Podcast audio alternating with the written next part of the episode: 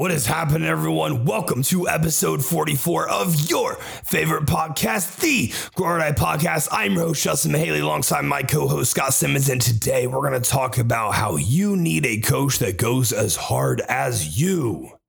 Man, for some reason, it's it's rare.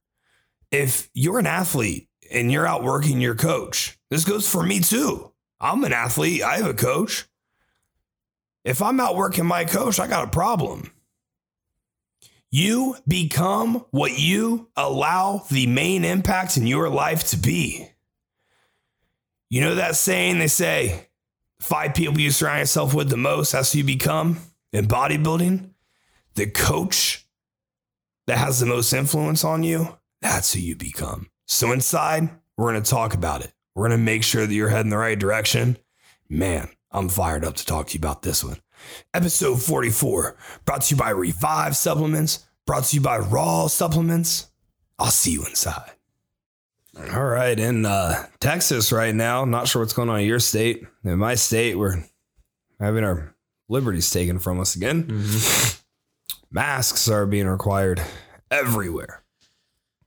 And businesses are facing fines for, you know, not enforcing this. This includes the gym, where, you know, we have seen um, people dying because they are working out in masks. Mm-hmm. Um, I mean, like, like that's a very serious health can, risk. Can, can you briefly touch on that? Like, why? Yeah. What are the repercussions of yeah. prolonged C O two consumption? Uh, oh, that's awful. Yeah. Like, I mean, that's essentially like what. Your body breathes out C O two mm-hmm. as part of a purification process, if you will. Mm-hmm. Too much C O two is poisonous mm-hmm. to your body. Mm-hmm. So just like wearing a mask around prolonged, like if you're like running errands, you know, every day or like at work every day, like service, um, service industry folks are definitely, um, Getting yeah. having little effects from this, yeah. Well, absolutely, yeah. Uh, depending on how much and how often they work, yeah. Um, but especially like when you're working out and you're breathing so hard, and your oxygen consumption needs to be much higher, and your oxygen turnover is much higher, and we're restricting ourselves from having a like true pathway of oxygen coming in and out. This is one of the most counterproductive things. And, you know, I respect and appreciate everyone's viewpoint, even when viewpoints are wrong. With these masks, we we know they're not doing anything. Masks that are not the N ninety-five masks that nurses and, you know, doctors and surgeons and, you know, all those people are fitted for. The uh, molecules that they allow in and out, or what they block, I'm sorry. The molecule of the coronavirus is much, much, much smaller than what that mask blocks. So now we're preventing nothing, literally nothing. And, and all the masks people are wearing are just typically cloth. Yeah. It's like your shirt cut up. Yeah. I mean, that's disgusting too. Like that's so unsanitary. Holy shit. Dude, I read, a, I, I really think like they just want to prevent herd immunity really bad. I, I read an article and this makes a lot of sense from the perspective of having a mask, right? The original thought was it helps you not touch your face. Yeah. But if you also cough, like it doesn't go out. Yeah. Okay. Hypothetically. Yeah. Now, what it doesn't prevent is you touching something yeah. or you touching someone yeah. or getting it on your hand somehow, yeah. taking your mask off and down yeah. and eating something or yeah. breathing and then grabbing it with your hands again and, and putting, putting it back, it back on your face. And exactly. now you're just breathing that. Exactly. Yeah. Um, like this whole thing's really fucking dumb. It's yeah. very, very, very dumb. Um, I'm a person who bases beliefs off of facts and logic. And the complete fear mongering that is happening right now on a global scale. Like I'm, I wouldn't consider myself much of a conspiracy theorist at all, mm-hmm. but holy shit, you can't look at the current situation and act like nothing's going on. Mm-hmm. And today, um, Texas's governor essentially blamed people under thirty for the spike in Texas. The people under thirty going to the bars, going to the bars. Well, you yep. opened the bars. Yep. You held all of us in our fucking homes yep. for three months when yeah, this is going to be a very selfish thing to state, but if you don't understand what at risk means, we're not at risk. Mm-hmm. We're good. Mm-hmm. Um, intelligent people under the age of thirty aren't going and hanging out with their fucking grandparents during a fucking pandemic. Yeah. When they're around other people. That's what I think most people think.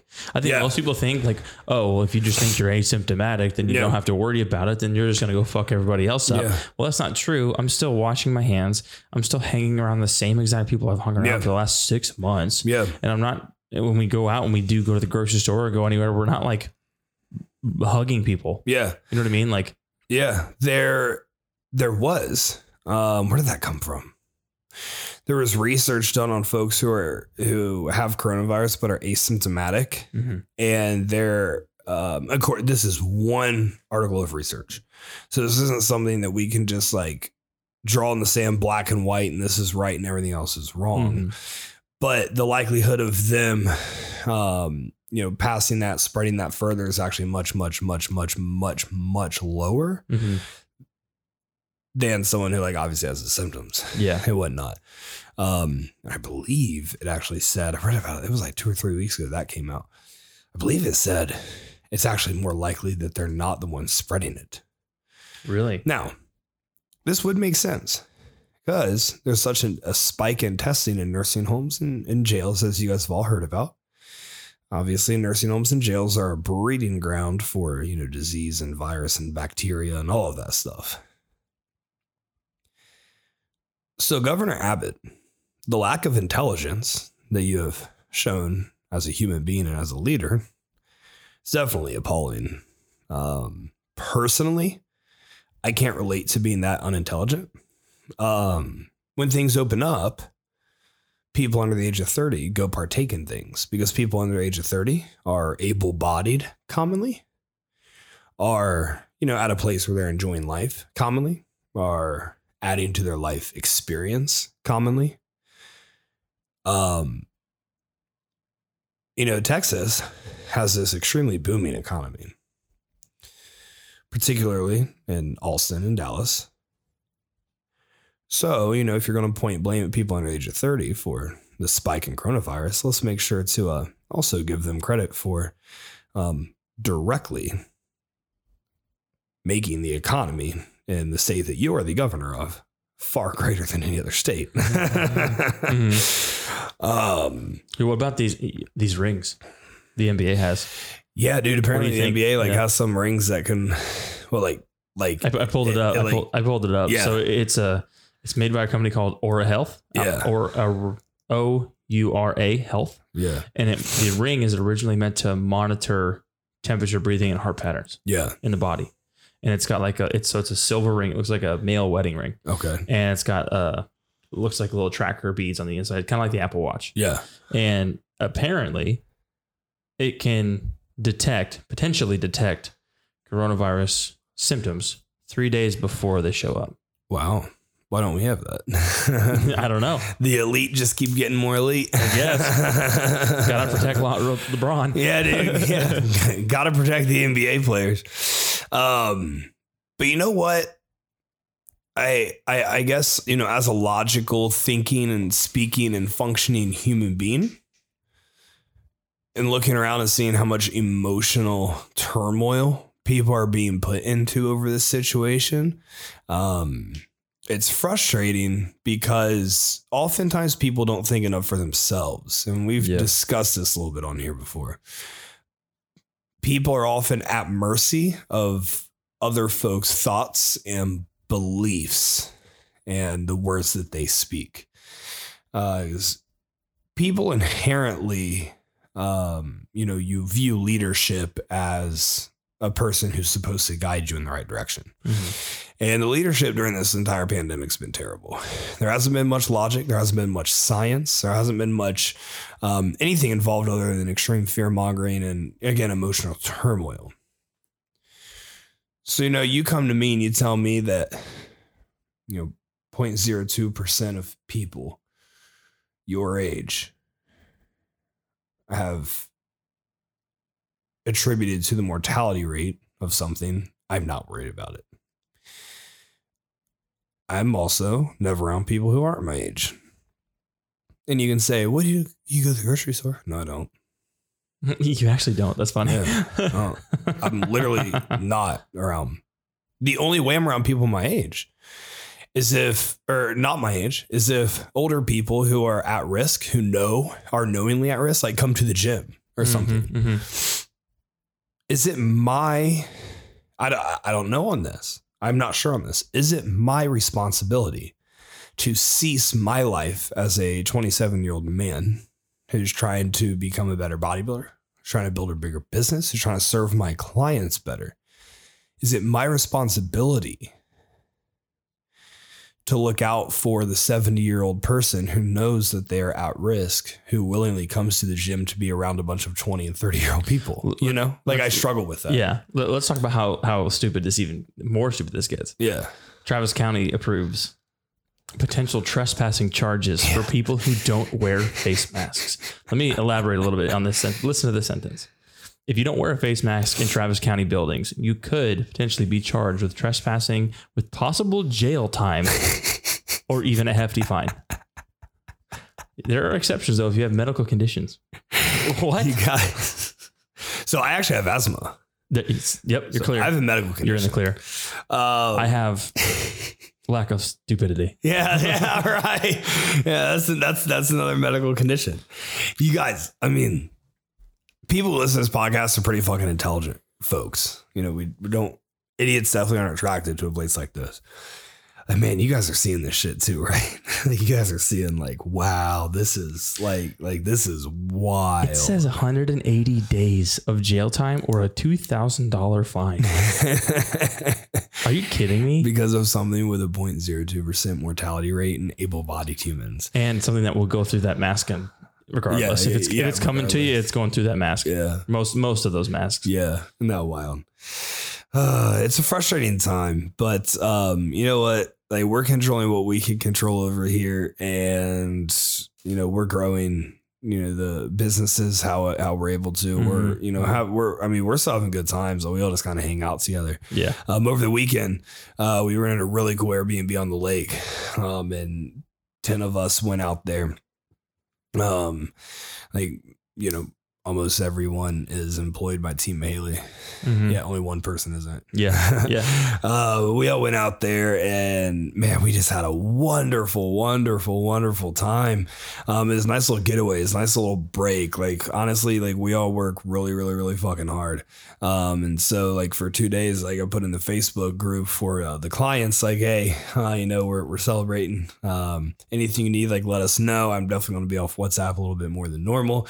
Um, man. The clients were amazing. Yeah. Like I, yeah, it's like a positive response across the board. Yeah. People like, uh, you know, people didn't really like bother. Mm-hmm. Like they wanted us to have a good time, mm-hmm. and they wanted us to be able to step away. So I appreciate yeah. that. Cause like they know how hard we go for them. Yeah. I was going to say, I think people understand that like, yeah, it's not just a, this isn't a little side coaching. No, business. no, this is something, this is something pretty large. Yeah. Like this is a monster. Yeah. And there is some vacation time that would be required for some solid mental health. Yeah. Yeah. yeah.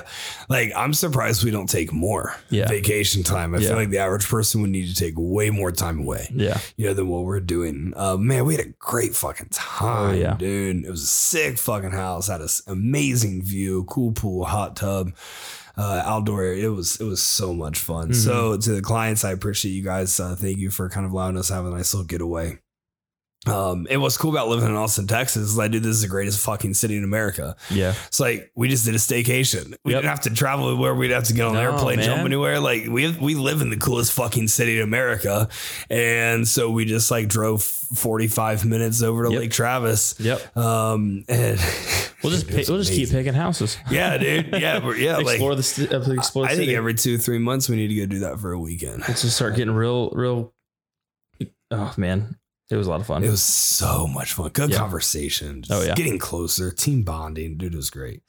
Um, but that leads into, you know, something that I definitely want to talk to you about. I saw a post on Instagram that sort of references I want to build upon. Um, it's something I thought a lot about over the weekend um, is uh, I, I, know, I know, you know, we talked a lot about coaching and whatnot here. Um, obviously, it's my entire life.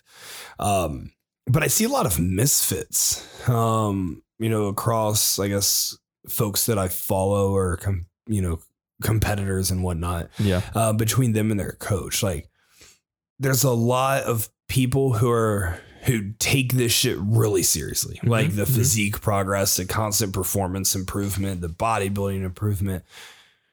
And like, you know, their coach isn't living that life as well. Yeah. And you see them reach a certain point where they're held back by it. Yeah. Because the only way to understand and the only way to push further is by literally understanding and pushing further yourself. Yeah. Um, and it, one, a, a massive, massive item that I want you to consider when you choose a coach, um, no matter who it is, does your coach go as hard as you? Or did they once go as hard as you? For example, Chris Aceto, one of the greatest bodybuilding coaches in the world. Well, no, you see him right now. It looks like a normal guy. But back in the day, that dude was a monster. He was absolutely fucking ridiculous looking. Mm-hmm. Uh, elite bodybuilder and an elite powerlifter okay. as well, yeah, actually. Yeah. Um, like, he obviously knows what it takes. And he obviously understands uh, the mental headspace you have to be in to be able to push to that limit. Mm-hmm. But, you know, if, if your coach has never achieved a super physiological place within their own body or performance, it is impossible to coach you to that place. Yeah. And I will stand very firm by that comment. And, you know, we have a lot of data that backs this up. For example, look at all of the P H Ds who study training, and they come out and they tell every elite bodybuilder in the world that they're training wrong. Mm-hmm. You're one hundred fifty pounds and can't even bench press your body weight. Based on, I'm assuming, studies, studies with control groups that are yeah, not even that correct. Are close. Yeah. That aren't close to being bodybuilders. Yeah. You know, they pull people that are like considered advanced. Mm-hmm. Well, what I consider advanced is an elite bodybuilder. Mm-hmm. What they consider advanced is someone with like five years of gym experience. Mm-hmm. Five years of gym experience, that that means nothing to me. Sure. I mean, there's people who've been in the gym five years or so. There's men who've been in the gym five years that can't bench two twenty-five. I've been in the gym five years and I can't win an overall. Yeah. Yeah. I mean, like, like we, we need to be pulling from people who are like actually living that life. Yeah. It's almost like, it's almost like researching the quarterback position and saying that Patrick Mahomes could mm. be much more optimal if he stayed in the pocket and delivered the ball because he wouldn't take hits out there and stuff. Yeah. Or as many hits in the pocket when Patrick Mahomes just won a Super Bowl and an M V P. Yeah. Yeah. No, I, I don't think you, you know how to tell him how to do that. Mm-hmm. This is something I feel very passionate about because I see these people and yeah, I mean, quite frank, all their physiques are pathetic. Mm-hmm. Like they couldn't even, you know, like they're they're years away from even men's physique, I mean, like, yeah, let alone achieving something in bodybuilding. I'm sure you have this in your notes and stuff, but I'm, I bet there's like they're, they're taking it from the textbook perspective. They are. Right. Whereas like you have to add in that mental perspective. Yeah. Which I was almost from what I understand of watching you over time is, is, is the most challenging. Oh, definitely. Yeah. Like you can't study the mental the approach to a training session or mm-hmm. to a set mm-hmm. or to preparing for a contest prep. Mm-hmm. Like, like you can't study that. There's only one way to understand it, and it's through going through it. Like if you don't know what it feels like to pull five hundred pounds off the bar and have it hovering over your fucking face, you can't talk to me about training. Mm-hmm. I mean, sh- like straight up, you can't talk. To, there's nothing I can learn from you. Mm-hmm. And I think it's not like people who can't do this aren't good coaches. There are, you know, there are plenty of good coaches. Sure. But you can only see as far as your vision allows. And your vision only allows you to see the things that you have experienced. Yeah. And your vision only allows you to see things that are realistic for you. It's kind of, t- it, it's kind of like a, uh, I don't think it's called level one, but we'll just call it level one. Yeah. Like a level one NASM certified yeah. coach in, or, or personal trainer yeah. in, in a box gym like Gold's. Exactly. You know, they'll teach you how to start. Yeah. But yeah. they can't help. They're not going to help you win bodybuilding shows. At a shows. certain point, you outgrow them. Yeah. And, you know, with a lot of coaches, you know, there's a lot of, you know, just very average physiques and average looking people. Mm-hmm. And I say, again, average to, you know, my standard. Like, uh, yeah. Yeah. There's con- understand the context within yeah, this conversation. Yeah. The context in this conversation is, and, and also, you know, I want to say the other side. No, I know a lot of people who've achieved super physiological physiques who can't fucking coach a single per. They couldn't even coach someone how to get started in the gym day one. Mm-hmm. But obviously that's where research comes into play. Yeah. Look, you have to like live this fucking life. And if you're not constantly reaching for more, reaching for further physique development, reaching for further mental development within your training and within how hard you are pushing and with how hard you are going to improve to grab every single, the smallest element of improvement that you can possibly grab. If every single day, if every hour of your day is not centered around that, then there's, you have a, you have a limit. You have a limit on how well you can train people. You have a limit on how well you can understand, and you have a limit on how hard you can actually push people, because you can't push people to a place that you have no understanding of. You can't push people to a place that you've never experienced yourself. And by constantly reaching for more and by constantly having more and further improvement, you are constantly learning as well. The better bodybuilder I get, the, the higher my lifts go, the deeper I, of a mental place that I go to to perform my training sessions, the more I learn to be able to give to my clients. I know Matt Jansen can say the same. I know someone like Neil Yoda Hill, like Chris Aceto, Andrew Vu when he competed. I know Mark Tominick. Like, these people can all say the same thing, because you're constantly reaching for more, needing more, and craving more. And if you are not living that life, then you cannot understand or relate to that. Practicing what you preach in bodybuilding is a must to be an elite coach, because you also have to understand what your clients need from you. My last prep, I learned a lot. I was two hundred forty-five pounds, dialed the fuck in, and so fucking hungry. I was just crying at night. If you're only one hundred seventy pounds, you can't relate to that. Mm-hmm. Like, that's painful. What your body needs is so much different than, you know, what my body needs. Yeah.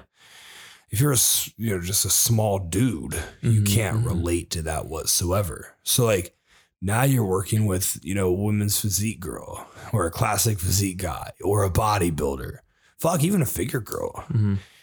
Well, you can't, you don't know what they need from you right now, because mm-hmm. you've never experienced it yourself. Sure. Because, you know, you're, yeah, I mean, you're a small dude. Yeah. You know, practicing what you preach. How can you tell someone to go in the gym and train hard when you don't train hard? Like, the next time you take a set to failure is the first time you take a set to failure, but you want your clients to train hard and win shows.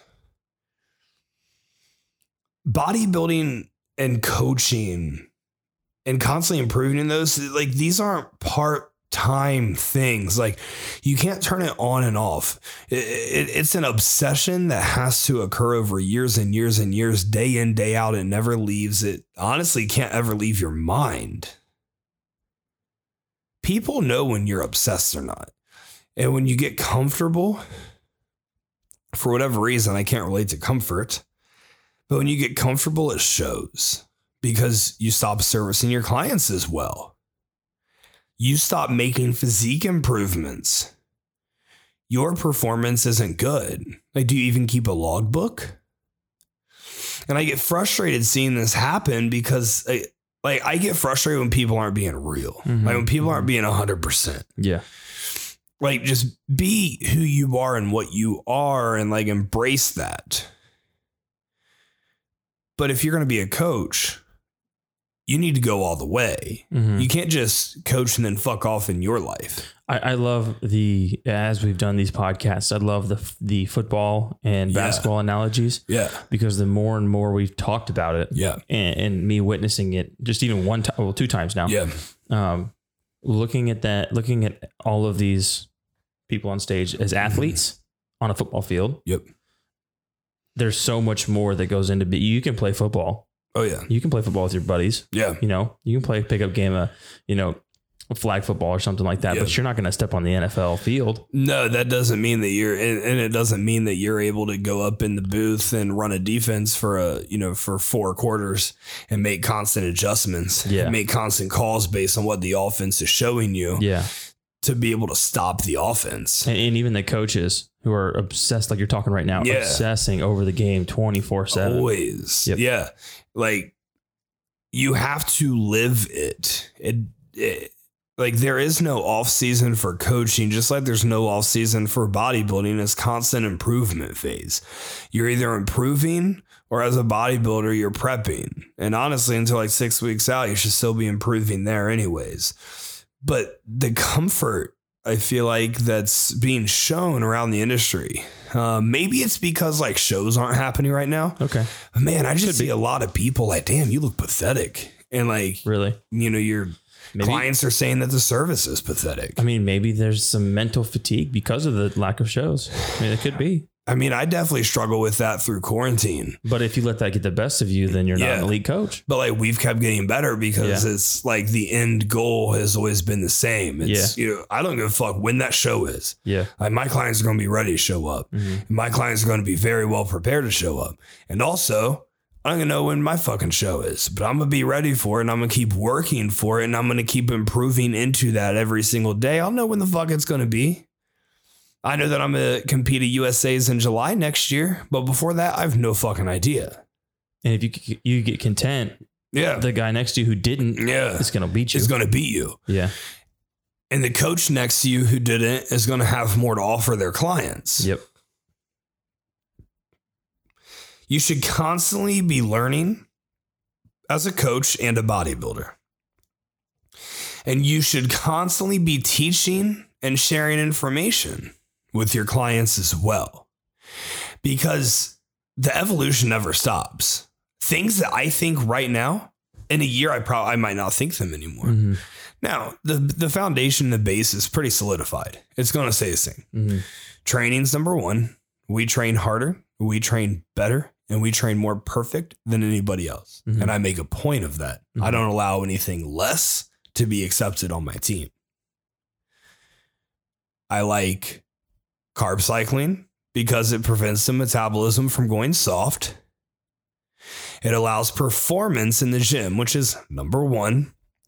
It allows performance in the gym to stay pretty high and improving. Whereas a straight diet, your metabolism is going to adjust, especially the further you diet down. If every single day you're just doing the same numbers, well, eventually at some point you're going to miss that refeed spike. Like, like when that refeed's needed, you're going to miss it. Mm-hmm. It's bound to happen.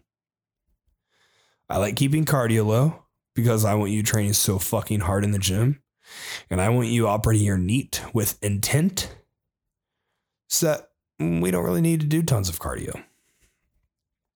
I like keeping P E D usage very simple. What works? What doesn't work? It's very fucking easy. Bodybuilding and coaching is a constant self-experiment of anecdote. What you're doing with yourself and then what you're doing with your clients. And if you've never done something with yourself, then you should never tell a client to do it. For example, if you've never taken insulin, mm-hmm. it's really difficult to tell your client how to take insulin. Yeah. Because you don't really know what to look out for. Mm-hmm. You have no idea what to look out for. Yeah. You don't know if they're going to overthink it. And yeah. They're like, I, I have no idea, yeah. obviously, but like, let's say there's a feeling you get when you first, and they're like, oh shit, what's oh, happening? There is. What's, they're like, oh shit, what's happening? They kind of panic and you yeah. go, no, don't worry, that's normal. Yeah. And yeah. You, you understand it. Absolutely. Yeah. Absolutely. And you can like talk them through that. Yeah. And then they can feel more comfort. one hundred percent. I believe with P E Ds that I truly believe that a coach should use everything. Mm. Like I went through that phase. I think I talked about it here before. Mm-hmm. About a year and a half, I used every single P E D you possibly could mm-hmm. use because I wanted self-experiment with it. And I wanted to understand how each made you feel, perform, react. I had to know. From that, I have a list of shit that I like. I have a list of shit that I don't like. Back in college, I talked about this. Back in college, I would get um, like nursing books that kind of cover drugs and their functions, their mechanism of actions, all of that stuff. And I like obsessively took notes over it. So I studied those notes so much before I went through this period of trying and testing everything. Um, unfortunately, I like lost those notes along the way. Um, but then after I did that self-experiment, I got another nursing book. I went back through, and on all of the drugs that I liked, the response in my body, I retook all of these notes. And then I made a final list of, all right, these are acceptable items to use, and these are ones I do not want to use. Mm-hmm. Like now my pool's pretty small. Mm-hmm. You know, there's maybe ten things. Yeah. Like if that. But as a coach, how can you instruct someone if you don't know how it responds to yourself, how it instructs in, in yourself? Yeah, you could almost even, even go a little lesser, yeah, and use that same same style of experimentation into training. Well, that's what I was just going to touch on. Oh, okay. Yeah, yeah, like like barbell versus dumbbell. Absolutely. All that kind of shit. Yeah.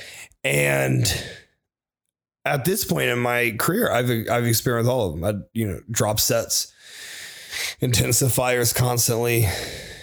You know, compound focused training, uh, upper body, lower body days, bro splits, push pull legs, uh, high volume, um, all everything at this point I've done.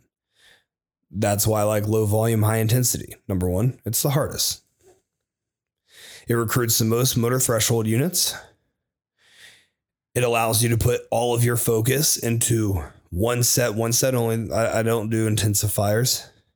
I don't do you know, drop sets or clusters. Or I don't do anything like that. Let, let's talk about this, though, because you yeah. used to do those. I used to do those. You used to do this. But yeah. when you found new information or yeah. you understood new information, either from a study you read yeah. or a book you read or yeah. a self-experiment, yeah. you pivoted yeah. and started doing what you're doing now. So I started going away from a little bit. And then Matt Jansen and I talked about it. Mm-hmm. And Matt was like, so, you know, here's my theory. And then I said, here's my theory. And then we went back and forth. And it was like, oh, wait, shit. Yeah, man, like, we should definitely be just doing straight sets here. Mm-hmm. And like he and I both do that. Mm-hmm. So, yeah, Matt Jansen influenced that. Mm-hmm. Um, because a straight set, you can dial the fuck in. Mm-hmm. There is one task you have. And that weight that you're looking at right now, that's the task that you have. And your job is to move that weight for as many reps as you possibly can until the target muscle stops contracting against the load. Not when you feel like you're done, not because the last rep was hard. When you can no longer contract against that load anymore, that's when the set's done. The set's done. You grab your intra shake or you grab your water, you breathe, you catch your breath, walk around, and you start getting dialed in for the next set. I don't take short rest periods. My rest periods are five, six minutes in the gym between every single set because the only fucking thing I care about is when I'm getting in that fucking set, I need to force adaptation. And how do I force adaptation? I need to be able to lift the heaviest load for the most amount of reps I can possibly lift that load for until the muscle stops contracting against that fucking load. And at that point, that is where adaptation is forced. There is no option. That's not optional for the body to change or adapt. The body only reads, holy shit, I was not able to perform what was asked of me to perform. So now I have to change. I have to adapt. This is physiology. This is the core component of physiology that all bodybuilders need to understand. Leaving reps in reserve is leaving stimulus in the fucking tank. And when you're standing on stage, getting your fucking ass kicked by someone who took every set to failure, you got no one to blame but your goddamn self. And if you chose someone who forced you to fucking leave reps in the tank every set, you can blame them too. But again, there's enough information out there and there's so much anecdote of fifty fucking years of the most elite bodybuilders in the world training one way that it's your fucking fault. Because I promise you, the only people who win shows leaving reps in the reserve are incredibly genetically gifted. Look at Sean Roden, Phil Heath, Dexter Jackson. Those guys used to fucking take sets to failure. Now they don't fucking take it there anymore. They're old. They're old and they're at risk for fucking injury and they're at the top of the fucking sport. You, you're not there. So if you're not taking every single set to a point where your body can no longer perform the movement and then recovering as optimally as you possibly can, you are cheating yourself. You're not a bodybuilder. You're just training. without intent for winning a show. To me, that's unacceptable. Everyone has their thoughts and opinions. That's okay. Wrong, you know, wrong opinions are welcome here too. But like, don't we compete to win? We don't compete to like find the easy way. Can you imagine? You imagine what would have happened in the Super Bowl if Patrick Mahomes just sandbagged the entire week of of. practice. Guess what would have happened? Guess who would not have won the Super Bowl? Patrick Mahomes and the Kansas City Chiefs would not have won the Super Bowl. You don't get to the fucking top of a sport by finding the easy way out. So stop fucking taking that set with that that that route with your training. Like Scott said, I've done every type of training that there is to get done. One has a list, and myself and my clients. Over almost eight years, we're coming up on eight years. One has elicited such vastly improved results from all the other ones that you just can't deny it. The issue is most people don't have the mentality to take it there. And a lot of people's mentality is bounced, is, is derived from their coach. Remember, a soft coach has soft clients. Mm-hmm. Your coach is fucking soft and doesn't live that life, and that's why you're not making progress.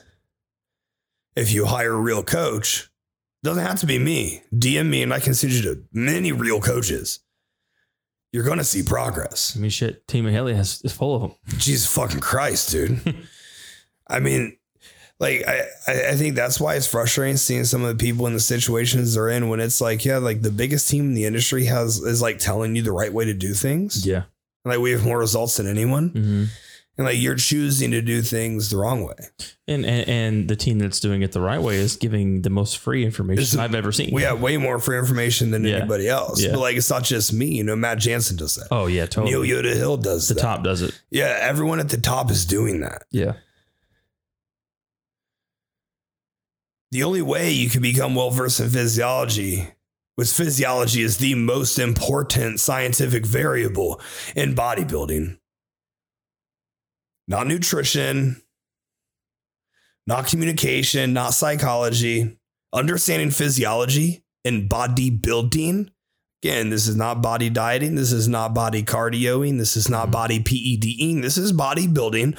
So the entire purpose of this is building a super physiological physique. And in the word super physiological, it's super physiological for a reason. You can read every book. You can read every study. You can watch every YouTube. You can listen to everything I say. The only way to learn true physiology is by fucking practicing it. Because once you start practicing it, you're going to realize, oh, fuck, dude, what the book told me was wrong. Yikes. That's not how performance works. That's not how recovery works. That's not the training that gets the best results. I'd, and I'd hope your coach is the one telling you all of that. Yeah. And not pulling their information from a YouTube video. Uh, that'd be nice. We'd have a lot better coaches in the industry. If we, if we didn't have Google and YouTube and you can only learn from like real life items. Yeah. Wow. Be harder to find the information, exactly. But it would weed out the yeah. people who don't weed out ninety percent care. Of the fucking stupid ass coaches there are in this industry. It's not even like an issue of stupidity. It's an issue of like, man, y'all just don't care. That, like, that's what I was going to say is like, there's a ton of coaches and yeah. a, I've seen a lot of people who have an incredible amount of potential. Oh, absolutely. Oh my God. But yeah. it, it comes down to discipline and application. Exactly. And I've never seen, it, it's hard to find the people who, that's how it weeds people out. Yeah. Discipline and application. Oh, absolutely. Of, of practice, of experimentation, yeah. all of it. Well, as a coach, you should be somebody that your athletes look up to. Yeah. Like your athletes should look up to you. Like, dude, like what he's doing with business is dope. Yeah. What he's doing with bodybuilding is dope. What he preaches is dope. Mm-hmm. What he practices is dope. Like that's what you want. If you don't feel that with your coach, there's a huge disconnect, mm-hmm. including if I'm your coach. If you don't look up to me and mm-hmm. I'm your coach, there's a disconnect. Sure, and like, that's something sure. you need to fix. Yeah. Because only you can fix that. But you can't truly understand anything without practicing. Client, coach, bystander, it doesn't matter. If you're not putting the actual work in the hypothetical battlefield, then you are not learning anything. And so many people just want to ignore the actual work that it takes. They want to ignore the way that the body actually functions and responds from a cellular level all the way up to a musculoskeletal level. Mm-hmm. They just want to ignore it. People want to ignore the fact that eating more wholesome foods is better for your body. Mm-hmm. People want to ignore the fact that eating extremely artificial foods is worse for your digestion. Even if you feel like you don't have digestive issues, your body's not happy with it. People want to ignore the fact that two hours of cardio a day is not the answer. That taking people under a thousand calories isn't the answer. That one hour less of sleep. Yeah. I mean, yeah. Like, I'd rather have sleep than cardio. Yeah. Sleep's way more important. And if you don't have enough sleep, cardio ain't going to burn that fat anyways. Your body's hyper adaptive. And this is why understanding physiology is so important. So Scott's point there is really good. If you're sacrificing an hour of sleep for an hour of cardio, you're getting worse. You're not getting better. Number one, you're putting yourself in an extremely catabolic environment. Now, this doesn't mean that you're not going to take, you, that you're not going to have to go up to an hour of cardio. You might. But two hours? But you, when I see people doing two hours of cardio, it yeah. screams that their coach has no fucking idea how to manipulate a metabolism, yeah. how to manipulate body stress responses, yeah. how to manipulate the recovery component of a body, or how to manipulate training output. Th- that's something key that I've learned around you and all the Team Haley coaches is that that one hour less yeah. of sleep or that one hour more of cardio, yeah. that stress, that cortisol response on the Huge. body, although you might not feel it, yeah, it's still there. It's still there. And that's going to impact that zero point one percent. Yep. That's going to separate you on stage. And you can look at cortisol and say, well, cortisol, cortisol is catabolic and burning body fat's catabolic because we're breaking down triglycerides and, and forcing fatty acids into the bloodstream. No, no, no, no, no. That's, that's not how it, that's how it works in your, you know, good world theory. That's not how it works in practical application. Your body needs to survive and thrive. When it's too stressed, it's worried that it's not going to be able to survive and thrive. As a bodybuilder, you've likely achieved more muscle mass than what most people have, and your body likely carries around more muscle than it really would like to. So fat gets spared for protein, for stored amino acids. Stored amino acids, that is muscle tissue. If you're going through preps and you're losing muscle, it's because you are not controlling the stress response. There's no control of the, of, of the stress response. In a healthy and a recovered body, you will be burning and moving body fat, stored body fat. You will be preserving muscle tissue and stored amino acids, which is muscle tissue. Your nitrogen will not drop. When nitrogen drops, it allows body to pull way more amino acids. As your stress response gets higher, body's natural response is nitrogen to drop lower. Again, nitrogen drops lower, you lose muscle. This is all very simple physiology. You're doing two hours of cardio a day. Can't relate. My clients don't do that. But it isn't just a coach. It's not just about having a coach who trains as hard as you, who wants to learn as hard as you, who has the anecdote of P E Ds to be able to guide you. It's about elite communication. People tell me they don't get responses for like a day. What? Oh, how? Or people tell me they get like one line responses. What? How? Or people say that their coach never teaches. What? How? Elite communication.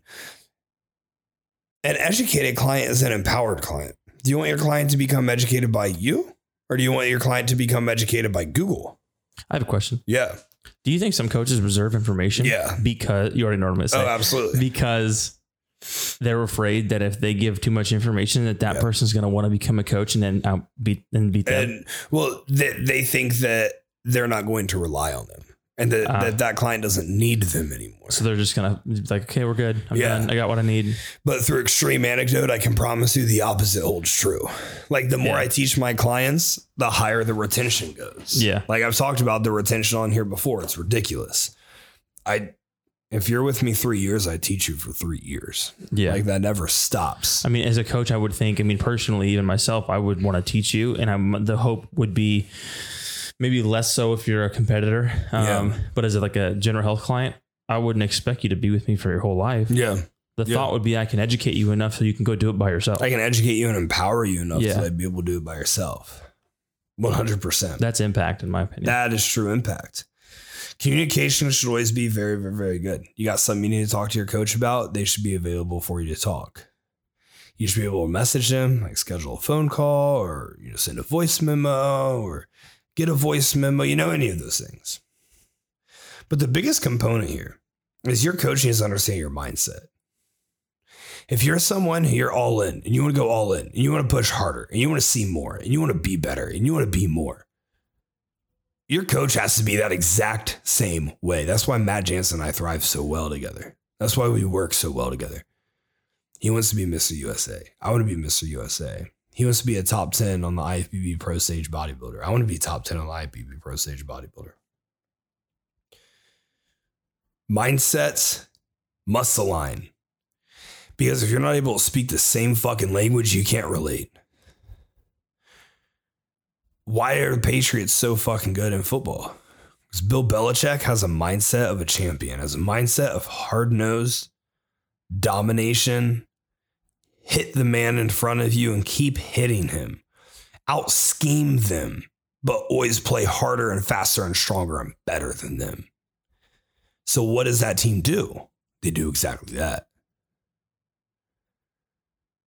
As soon as average becomes acceptable in a person's mind for themselves, it becomes an infectious disease that inhibits everyone around them mm-hmm. from being higher, better, more achieving. As soon as you accept average, you're allowing everyone around you to accept average, and you are putting You you are instilling average into your clients. Mm-hmm. You can't relate to anything but average or good enough. Uh, I ain't got one hundred fifty clients. I'm good enough. Uh, you know what? Like I've I had like three clients win shows last year. I'm good enough. Mm-hmm. As soon as you feel like you're good enough, all of your clients feel like they're good enough. I want you to feel fucking uncomfortable.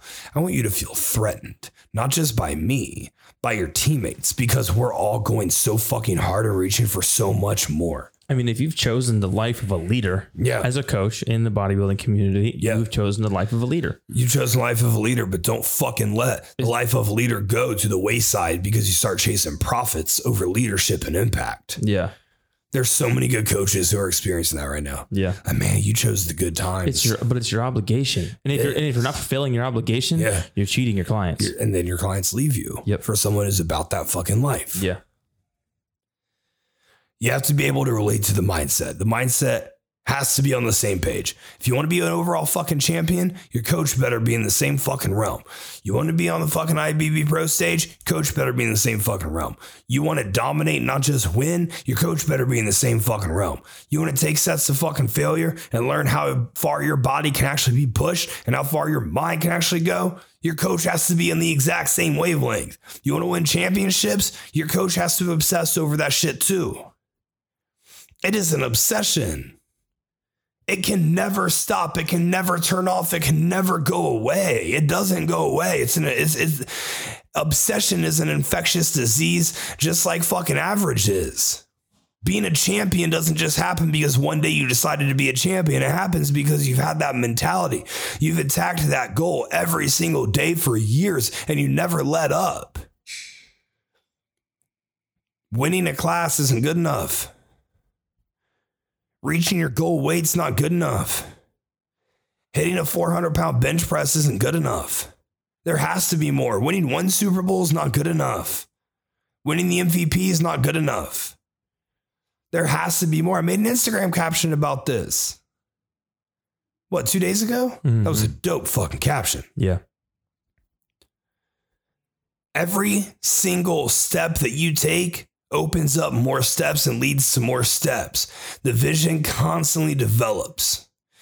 There's an insatiable desire to be fucking elite. There is this hunger that you have to fucking feel that nothing can quench. No I F B B Pro cards, no overall championships, no Olympias. Nothing can quench it because there's always something more that you need. Stop surrounding yourselves with average. There's way too many talented athletes out there, just average people. You want coach recommendations? Hit me up in my D Ms. I'll send you people who will fucking take you to that place. I'm pretty fucking intense. Hmm. I'm definitely not for everyone. Nothing true that. But if you want someone slightly watered down, or if you want someone who's like on a similar wavelength, that, you know, maybe he's more budget friendly, dude, hit me up. I'll gladly help you out. Your network is large. My network's pretty large. Yeah. It's good. It's cool. Yeah.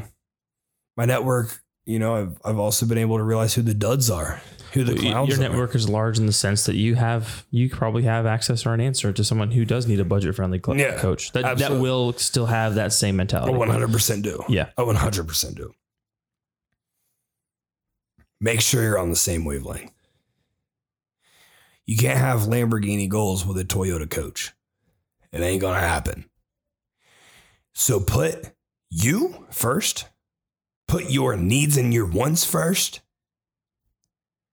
but understand that what you're surrounding yourself with is what you are becoming. I want you to be uncomfortable as fuck, because when you're extremely uncomfortable, you change. Think about that and make sure that everything in your life is aligned with the direction you want to go. Episode forty-four. I'll see you next time.